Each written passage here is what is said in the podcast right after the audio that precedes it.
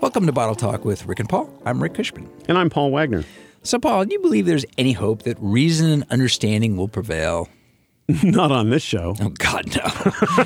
What are you thinking? no way. No, I was I was actually talking about the wine world. uh, p- p- probably not. Well, well, I ran across a nice piece by a writer and a friend named Fred Swan.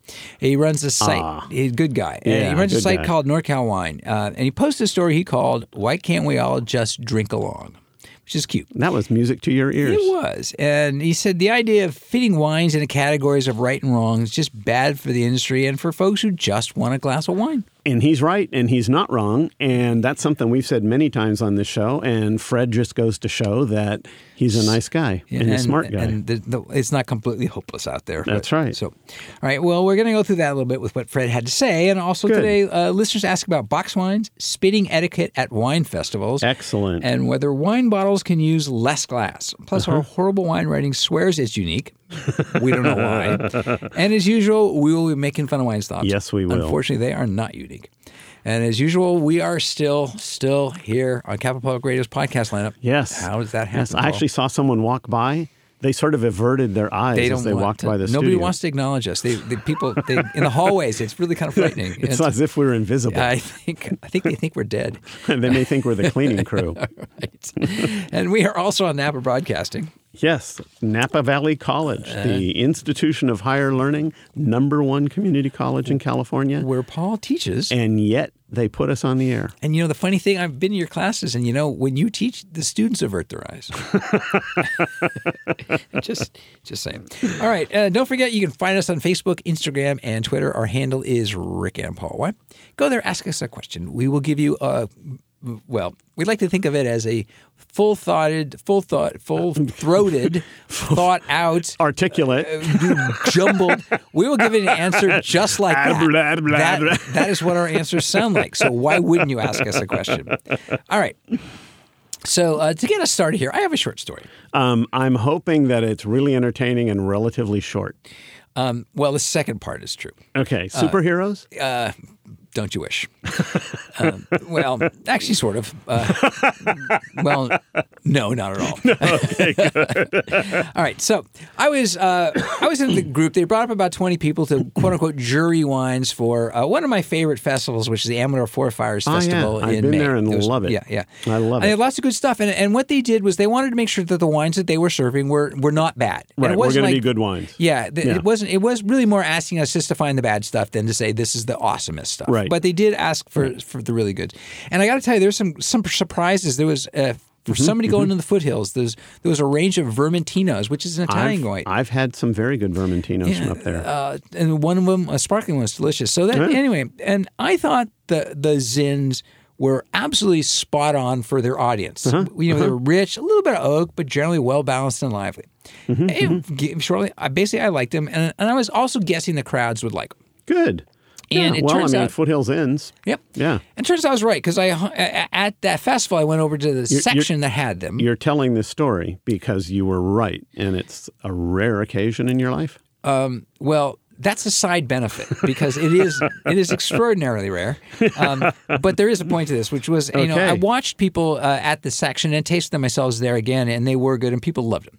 But here's the point: on the day of the jurying, they asked if anybody had any comments to pass along to the winemakers. Huh, Uh-huh, good. So two people in particular, and one of them said something along the lines of, "Someone should talk to them about their use of oak. It's way over the top. They need to know."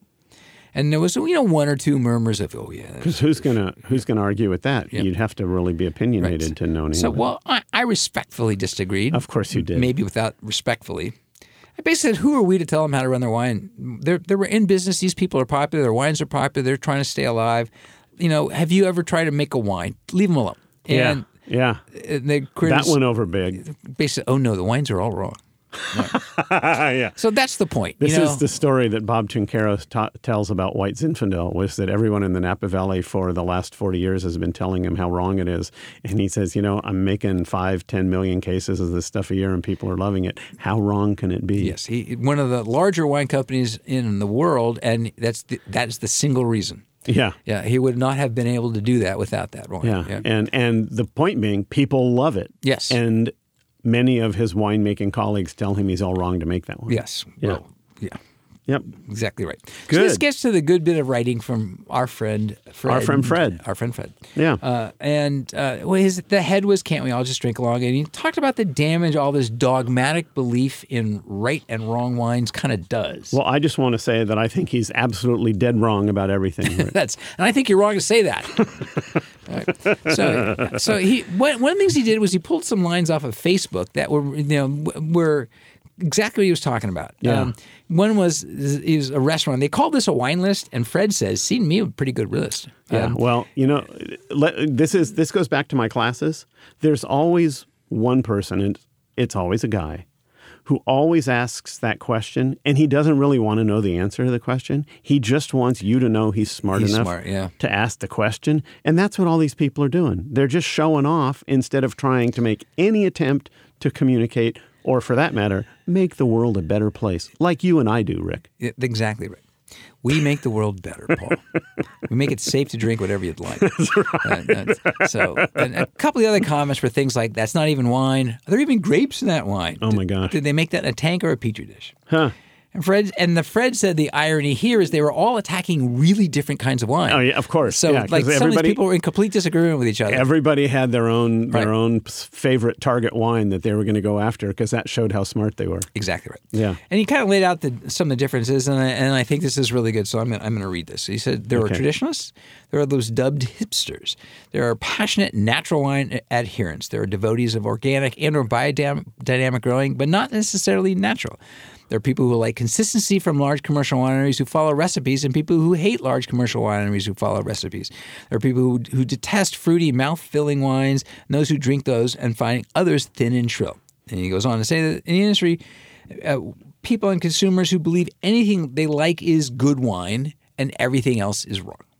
And Fred is absolutely spot on. Spot on. He's correct. Yep. We should get him on the show and have him tell people this. Yeah. Of course, we don't have to. We just did. We just did, but we'll we'll do it again for you, Fred. That's right. Uh, so, and he other had the line is getting jostled around in the middle are consumers who just like a glass of something tasty, but are afraid they'll get stank eye if they ask for the quote wrong wine.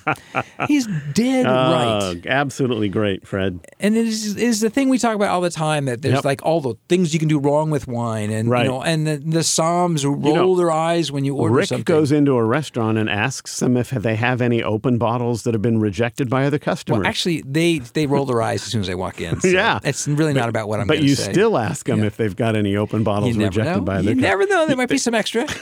Who knows? Trying to get rid of stuff. Uh, that's our so that's our answer to how to handle the complicated wine list. Yeah. Walk into the restaurant and say, "Do you have any wines that other customers have been rejecting tonight?" Yeah. Uh, it's- Yes. happy to give those a taste. you know, and you know, he said he, he knows people that are so you know feel so uncomfortable about just even ordering wine that they ask questions to so they won't inadvertently offend their server. Right. You know, as 'cause- if their job in the restaurant Right. was to make the server Right. happy, when in fact, we both know that the actually goes the other way around. The server's job is to make that customer happy. I've heard that. I've heard that somewhere. I don't know that it's uh, I hear it a lot, but uh, Yeah. yeah. So, and you know, and then Fred, as Fred points out, you know, who's going to know everything? There's just so much out there. And he said, Right. here's here's him describing some poor person trying to make a choice uh, from the wine person saying. So, how about a Fiano, sir? Would you like that from Sonoma County, South Australia, or perhaps Campania? South Australia? Another great choice, sir. Would you prefer Adelaide Hills, Barossa Valley, or McLaren Vale? And would you like that with or without skin contact? And, right, how are you supposed to know? Just He's help just the poor supposed to person. grab the right. sommelier by the neck and say, "Give me the goddamn wine." That's what you do. That's what you Uh, do. And the point is that people shouldn't have to know any of that. Right. That you know, Right. They should just be able to have fun with wine. And the server's job is to say, I'm going to bring you something you're going to really love and be right. Yeah. And in order to do that, the server has to shut up and listen to what the customer likes instead of giving the customer this long menu of meaningless choices to the customer. right. And there is simply no wrong answer. If the customer wants it, the customer's right. That's right. And Fred said, you know, all of this is enough to drive someone to drink. There tequila. you go. And you've been there for some time already, Rick. Uh, well, not the tequila part, but I'll get to that. That's what he says. enough to drink tequila. Okay. Well, before uh, we drive anyone to drink, we better answer some questions. Okay. So, and if you'd like to ask us a question, uh, there's a place to go. That's our website, rickandpaulwine.com, or f- find us on Facebook, Instagram, or Twitter at Rick, Rick and Paul Wine. All right, this one is from Willis in Placerville. Foothills. Yes. He says, I was, well, I actually know, we, we already mentioned this. I know what he was talking about. I was at a wine festival recently, and by the middle of the day, it was pretty crowded. Yep. Everyone was being nice, uh, and it was hard to get to the spit bucket. What's the etiquette if you're trying to spit at an event like this? By the way, I saw Rick there at one point, and he didn't spill once when I saw him. Well, yeah, but, but I guess he didn't see you spit either. No, I was spitting. Were you? Okay. Actually, I'll tell you what I do. Yeah. Well, at an outdoor festival yeah. is I kind of go around the corner and spit on the grass. Spit on the ground. Yeah, Of course. Yeah, but not That's on what somebody's everybody shoe, does. by the way. Uh, well, it's- don't do it on Unless the it's shoe. Rick. Yes. If you see Rick, Oh, most people Make 'em dance. Most people don't even bother. They don't even lower to the shoe. Just Make 'em r- dance. Go for the shirt. You know, with the- um, well, but you know that is actually is a little difficult because in and and this this was the Four Fires Festival that I'm I'm guessing that Willis saw me at. um, Right. since he's from Placerville, although there have been to others, and um, it was uh, it was crowded in the middle of the rows, and Right. you know it really is a little difficult. you know, Right. And so, you know, little tip for me because I used to, I have for 30 years organized wine tastings. Little secret is put the spit, spit buckets on separate tables away from the wine. that Mm. that's way, a good idea, actually. Because otherwise, you got the guy who wants to talk to the winemaker, and he stands there and he talks and he talks and he talks and he tastes and he talks and he tastes and he talks, and nobody else can get to the table. right, and you But if certainly you put can't the get to spit the bucket yeah. eight feet away on another table, they pour the wine, they talk a little bit. He says, I'll be right back. He goes to spit and dump his glass. Then he comes back. In the meantime, somebody else has had a chance to get in there and talk to the winemaker. So th- and and that's more uh, uh, that's actually really good advice for organizers. This it, the way this was set up, it would have been a little difficult in some cases, but but workable in others. It might have worked. Yeah. so, um, but but your answers for outdoors is is you got the grass. Indoors, Yes. it's a little more difficult, and the answer is sort of is honestly, if you can, is plot your plot your course before you you get that. Set. Well, I have another plan, which is go over to the water station and grab one of those plastic Well, cups if that you got they're the serving cups, water yeah. in, or or bring a coffee cup in, and just spit into the coffee cup. And Yeah, when o- it's often a lot of the big ones do have the cups, and that's always so much easier. when it's two thirds full, you can either go to the spit bucket and dump it, or just hand it to Rick. Yes. You can also use somebody else's spit bucket. So the thing is, that bef- if you taste That's the wine true. at one guy, is don't don't put it in your mouth till you're near another spit bucket. Right. Or yeah, if the other spit bucket is nearby, just lean over to the other guy's table and said, spit it out, and then look up and say, I hated that one. Guy will be very happy. That'll work. Yeah, um, but that's it's a good question, and yeah, it just kind of be careful and, and uh, you know, or or Yeah, but if you're outdoors, Well- it is no question at all. Just spit on the grass. yep, yeah, and also if there's a guy with white pants, Go for him. Yeah, go, Go for him. because he, he should know better. Right. All right. This is from Heidi and Sebastopol. She had a wine from winery name removed, so we don't get sued, and the bottle was really light. Good. Even with the wine in it, it was almost lighter than an empty Pinot bottle we had. Yep. Um, is there some reason more wines don't use lighter bottles or thinner glass, and does it make a difference to the wine, So the answer to the second question is it doesn't really make a difference to the wine. especially if the glass is tinted? Yeah.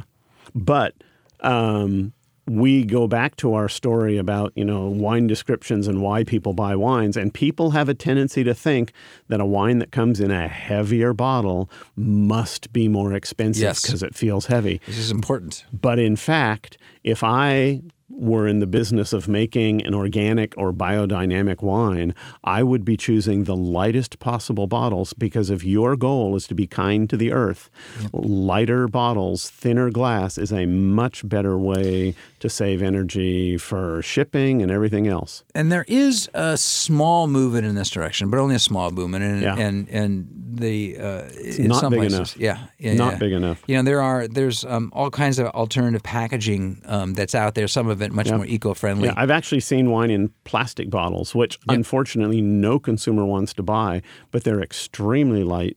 Um, and, they're and, and recyclable if you pay and attention. yeah. recyclable and and almost indestructible. You can drop them on the ground and they won't break. Well, that's the downside too that they could be indestructible if you don't recycle them. So if you get it, recycle it. Yep. Um, but the but the fundamental answer is um, it's a marketing thing, It's a marketing thing. and um, and, speak it up. does not affect the wine. Yep. Tell people you like the lighter Yep. bottles and tell your friends to buy wines in lighter bottles. Yeah, you know, if you're at a tasting room and the uh, have a really heavy bottle, and you go, "Wow, that's a really heavy bottle." You know, What a waste of glass and energy. It's- You know, our, our Earth is burning, and you And no, you're don't- putting be wine nice. in bottles that Be weigh ni- two pounds. Be nice about it, but feel free to be, feel free to be insistent. yeah. S- Ask yourself what would Rick and Paul do, and then do the other thing. All right. So that's a, that's for questions for now. Uh, but you know, when we're done with questions in this part of the show, it means something's coming. It's our wacky wine writing.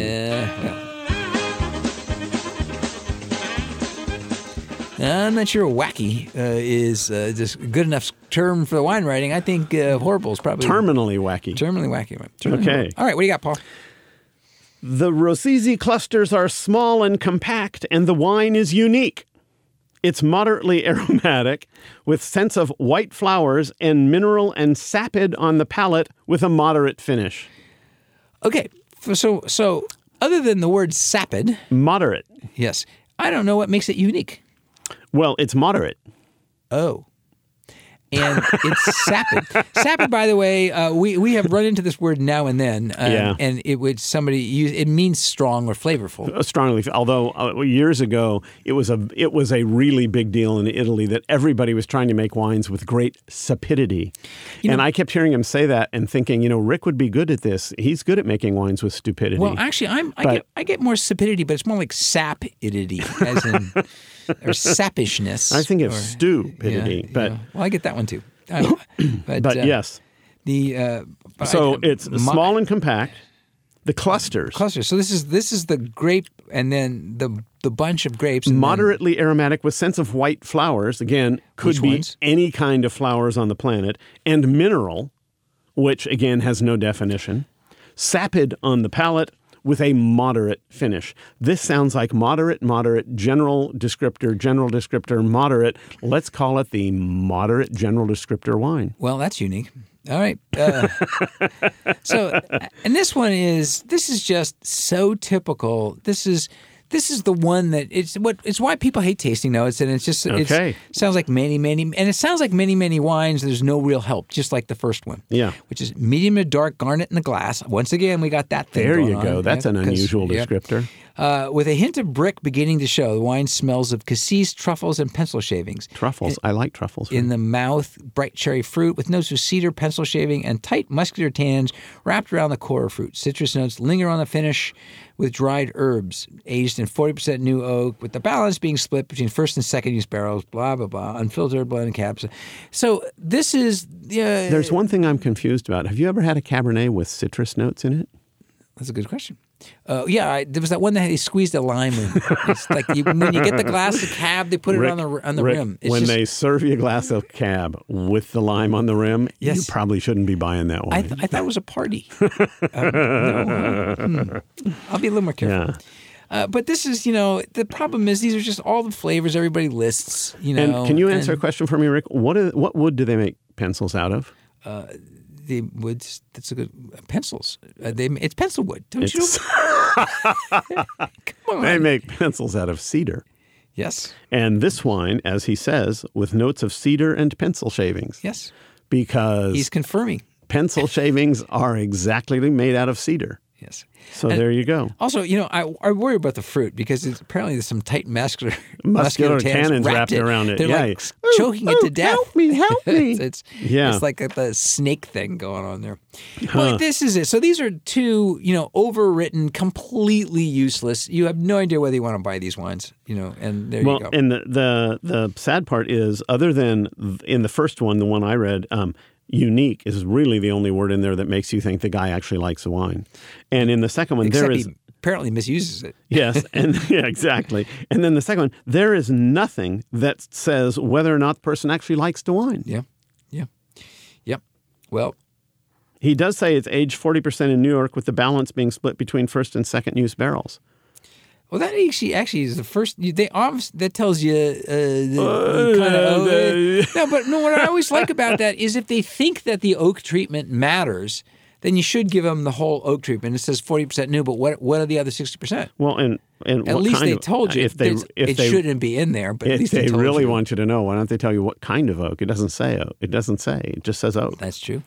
That's true. It could so be what, what we're cedar. saying is Could the be thing that we pencil don't shavings. want him to put in, he did it badly. All right. Well, Okay. speaking speaking of doing it badly, Let's do it badly We're gonna answer ourselves. some more questions. Good. This one is from uh, Elena in Santa Monica. Yes. She says, We were at a winemaker dinner for a winery name removed so you don't get sued. And the winemaker said it's very important for wineries to make wines with different grapes than other than the popular ones. Uh-huh. He said if we want to get new people to drink wine, we have to give them different grapes, not Cab, Chardonnay, Pinot Noir, and the others. We were all nodding and everything, but I started thinking if those wines are the wines that are popular, it means people like them. And if other people haven't tried much wine, doesn't it make more sense to first show them wines we already know other people like? Am I missing something? Elena, you are just so absolutely spot on. I can't believe it. Yep, that is exactly that. Yeah. Now, now the, th- th- there is some sort of truth in what he's saying, but it's not for the reasons he says. Um, you know, because when he talks about making other kinds of wines, he's talking about making weird, strange varietals that nobody's ever heard of. Right.